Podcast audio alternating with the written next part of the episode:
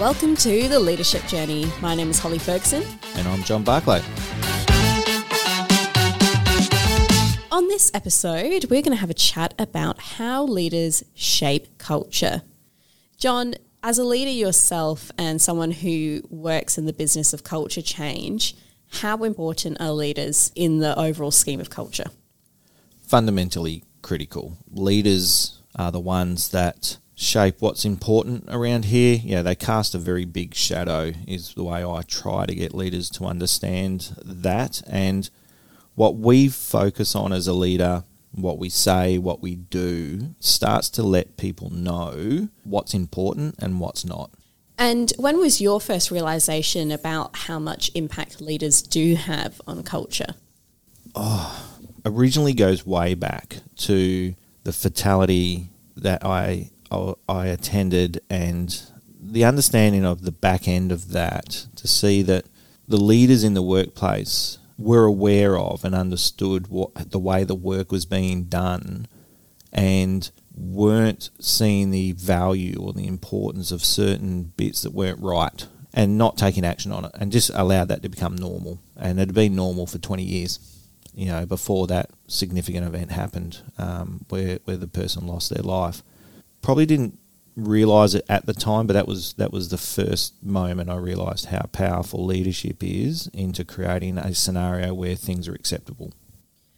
I don't think um, I'd really comprehended that leaders could have such a significant impact on people physically and mentally until recently. And hearing you talk about the health and safety aspects, particularly, has brought that home to me. So in the context of that situation, it was a health and safety issue. Yep. That's where I started my journey around leadership and culture was very much in the occupational health and safety space and there's a direct correlation between how people perceive the value of safety in a workplace to the leader's connection to safety in the workplace. And as you start to unpack that in other areas of the business around the quality of the work, the efficiency of the work, the urgency of solving problems, the ability to innovate and create new ideas and work on aspirational things all comes from what the leader's creating. If the leader's not creating an environment where things need to be solved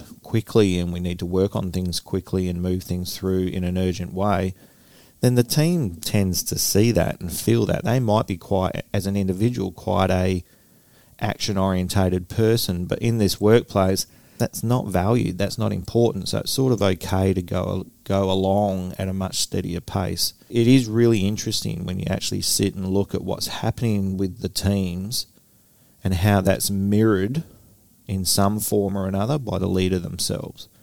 Mm, I like that um, analogy, if that's the way to call it, how it's mirrored.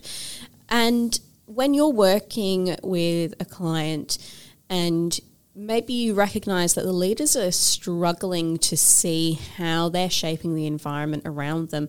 What's something you do with them to help them have that realization?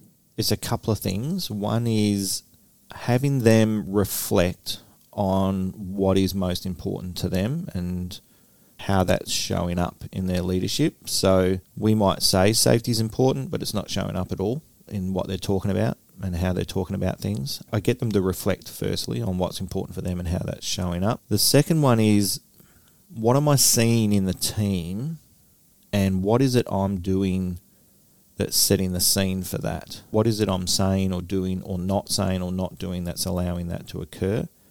And then the third part is what's missing in all of this? What aren't I aware of? And I think we try to help leaders most of the time understand where their blind spots are and start to identify what's missing. And last question before we jump into our guest. When leadership is working really well within a culture, what does that look like? It's very deliberate. Leaders are very clear, consistent, authentic, genuine, something you can see occurring and it's very deliberate in what they're doing. They know exactly what they're saying and doing is having a influence on what other people are thinking and doing themselves. So it's a higher level of consciousness. Very much so. Yeah, it's a very conscious aware of what I'm doing, why I'm doing it and what is it shaping. Our guest this episode is Rob Sheers, who is the owner and director of Share Health and Safety. Rob has over 40 years of experience as a senior leader in safety advancement, with 20 of those years in consulting roles spanning across 11 countries. Hi, Rob. It's uh, great to be on the call. Thanks for joining us, Rob. It's really good to get the opportunity to have a talk to you about culture. You and I have been working together a long time, so I really enjoy every time we get a chance to talk about this subject. From my point of view, yeah, culture is quite a subjective thing. There's lots of different definitions out there. So I think to start the conversation, how do you look at culture and how do you define it? Yeah, look, I, I think um, the more I've delved into this area, the more I find it somewhat difficult to define because it's encompassing a lot of aspects now of organisational life.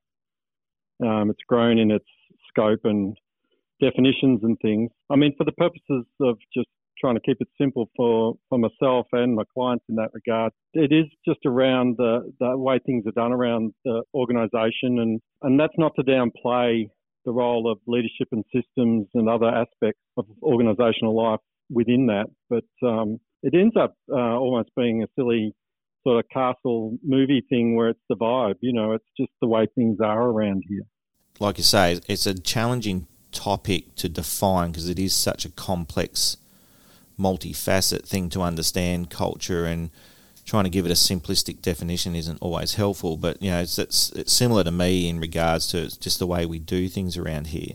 So, based on your experience, what role do leaders play in starting to shape some of those norms or accepted things that we do around here?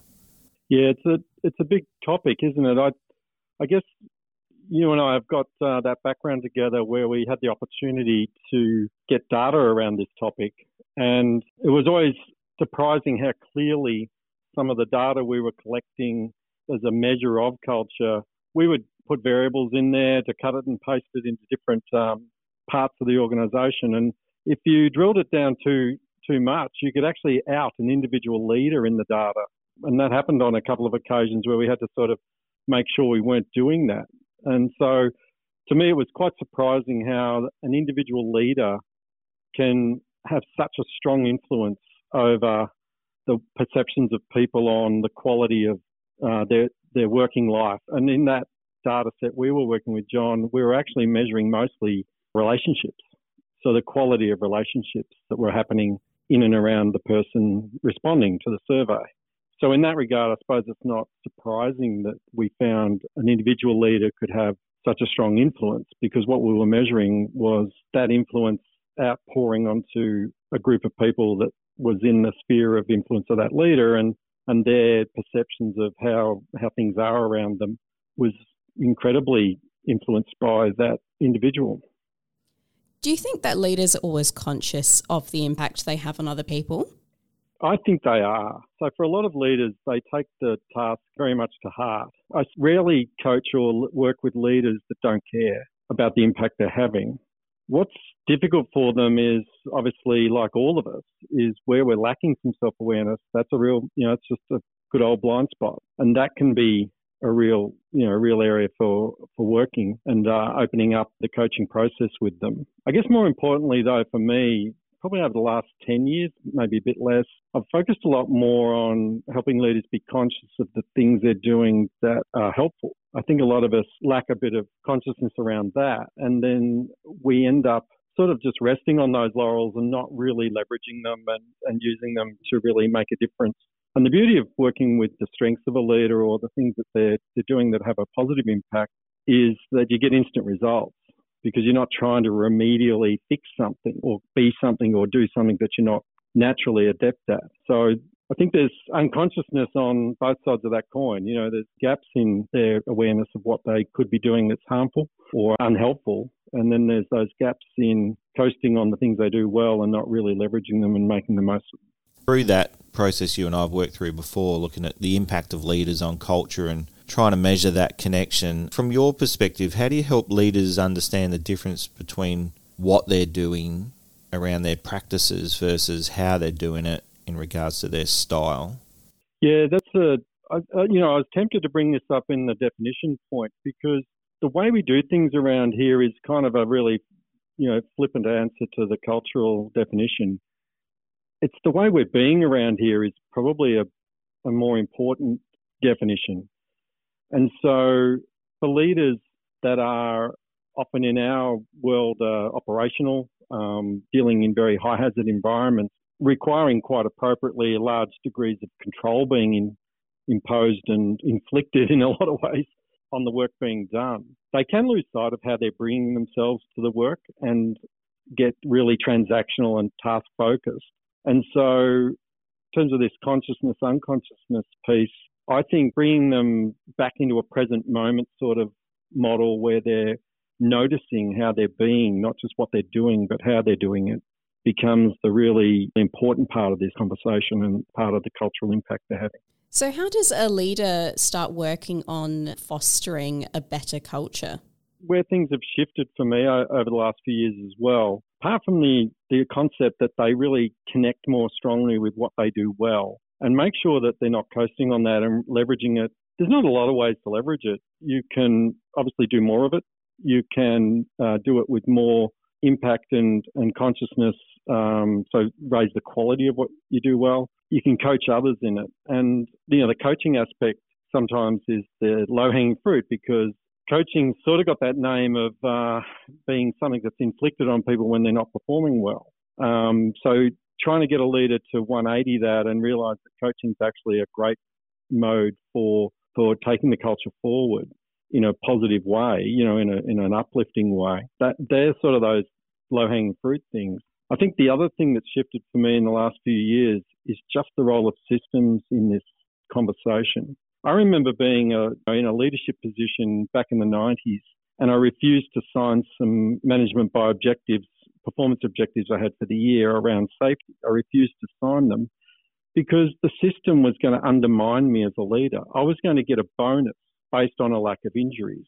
Now that undermined me for two in two ways as the leader of a group of people working in an explosives factory environment, you know, where safety was absolutely paramount. It undermined me because now we've actually taken what is a moral objective and made it a financial one. So now the boys are going to be confused by, and I say boys because it was a very male dominated environment back then. You know, they were going to be judging me through the lens of he's only doing that because his bonus is attached to it. And then the other way it undermined me um, was that it was going to force a whole lot of underreporting, which and you know, which was the antithesis of what I really wanted. The systems are important. So if you want to support a leader, you've got to actually look at how are the systems working for them rather than against them um, and make adjustments in those areas. What have you noticed in your interactions with leaders when you're coaching them that is their blind spot between that connection between the systems they're trying to create or embed and the actual impact that has on the culture? Well, I guess you get a few different conversations in a coaching environment around this topic. There's the kind of victim conversation where, well, the system is the system, um, you know, and I'm undermined by it. I get that, and almost trying to, you know, through sheer willpower, rise above that and um, and try and get the cultural influence they wanted to have despite the systems. Then there's the more senior leadership role where they can actually adjust those. I've got a person I'm working with right at the moment, and he has seen that some of their KPIs are just driving all the wrong behaviour in a safety space.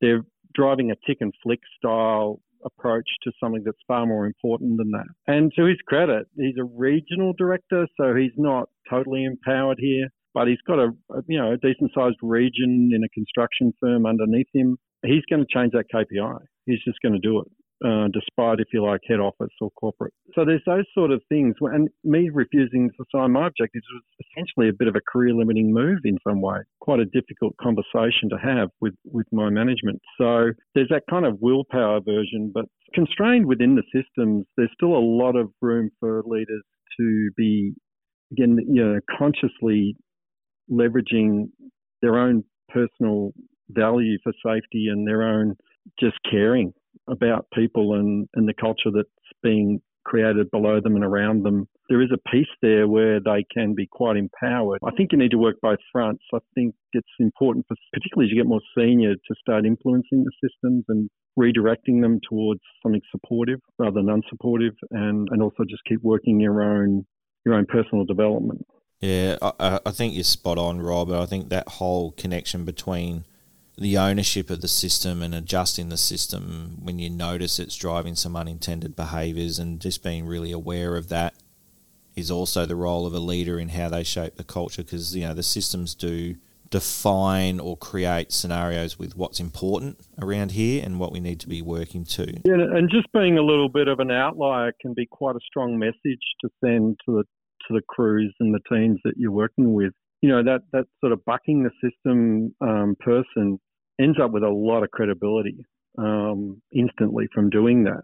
And so, you know, the challenge then becomes how do you do that in a way that's kind of respecting the past and respecting your own leaders? You know, that's that's tricky, and and I think sometimes this outs, you know, some natural styles of people and the trigger points they have. But obviously, it's a lot of fun working with a leader who's willing to experiment and adjust things that are beyond just their own personal change to start wrapping up, and I know this is probably going to be a very tough question to answer, but what's one bit of advice you give to leaders out there to get them to really pay closer attention to this? I think sometimes the big blind spot is people that I'm coaching have often just gone into patterns that they're not questioning anymore, and they're underestimating their ability to influence another important leader. So my one bit of advice is around really targeting your effort, being very, very strategic on your impact that you're having. I mean, I, I had a job once with 400 people working for me in 14 offices. You cannot literally have a personal influence across that. But what you can do is select, and I selected probably too many, but I selected about 40 out of the 400 people that I thought I had to have an influence with because they were influencers. For me, I think leaders just getting more focused and targeted and strategic about how they're spending their time and who they're spending it with is often really low hanging fruit. They're, they're just so driven by being um, too busy. They just don't take the time to and don't have the time to kind of really target their effort which is not is almost a, a sort of a catch twenty two because obviously if they just paused for a minute and really targeted what where their influence needs to be, they get so much bang for buck for their short amount of time they've got.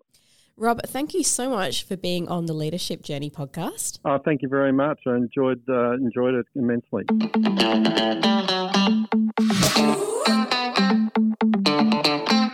I think that conversation with Rob changed or brought to my attention a few different things about leadership and culture that I hadn't quite thought about or maybe understood.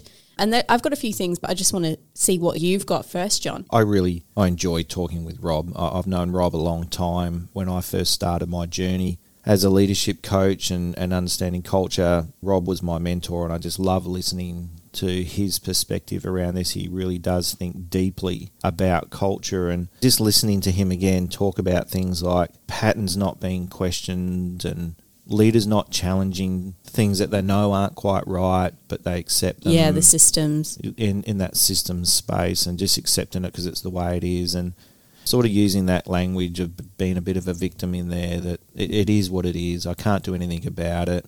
So I'm just going to go with the flow and don't actually understand what that's doing, not only to the credibility of their leadership, but how it's actually starting to shape the culture. And I thought that was, again, just another great realization that leaders, it's not just what we're saying and doing, it's actually what we're challenging and changing and correcting because it's not actually getting the right outcomes. He was incredibly courageous in that situation where he said that he didn't want to sign on to those particular KPIs because they would drive negative consequences, if anything. Yeah, exactly, and uh, it's a very topical conversation in safety that we all we openly talk about that the KPIs we have around injury rates and not having injuries is really unhelpful. That it drives really unhelpful behaviours. It undermines the culture, but still, for some reason, leaders hold on to it uh, as as the KPI measure knowing that the unintended consequences are, it creates underreporting and it creates skepticism in the process. So it is very courageous, and I think that's a key learning out of this every time is if a leader wants the right culture, you've got to sometimes do some very courageous things and challenge the status quo. Exactly, step up. Another thing that resonated with me was him saying initially that culture is about how things are done around here, and then later he said it's actually how th- things are being done around here. And there's just a subtle change in that wording. I feel like done for me is almost people's perceptions of what's happening, but being is the reality. Mm. It was interesting listening to Rob transition that conversation and know, doing or done done around here is a very definite action thing. I think being starts to unpack a bit more into the complexity of culture in that you know there's beliefs in there, there's values in there, there's there's perceptions in there. There's certain there's certain levels of thinking. The unconscious on. elements. Yeah, it's not just the done bit. You know, there's a whole part that starts to unpack on that, and I think Rob has a very good way of getting leaders to see that it's not just about the actions you're seeing. It's actually about a whole bunch of other things going on. As he said, some of those unintended consequences of those things.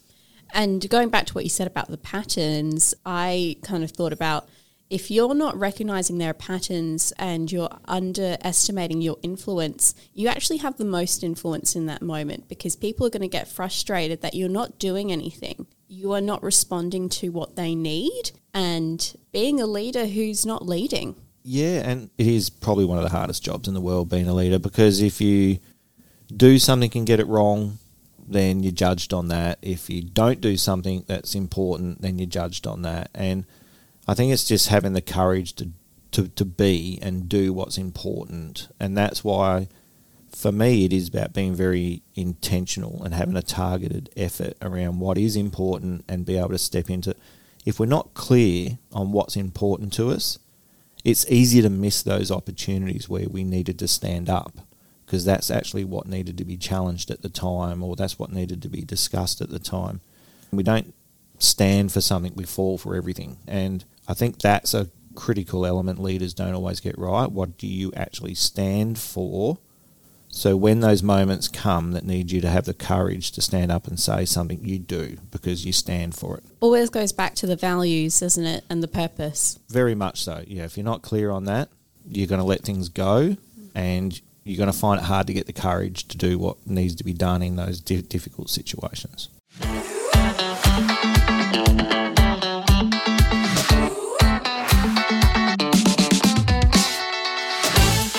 that brings us to the end of this episode of The Leadership Journey. We hope you enjoyed today's discussion. To keep up to date with us, you can find all of our social media links in the description.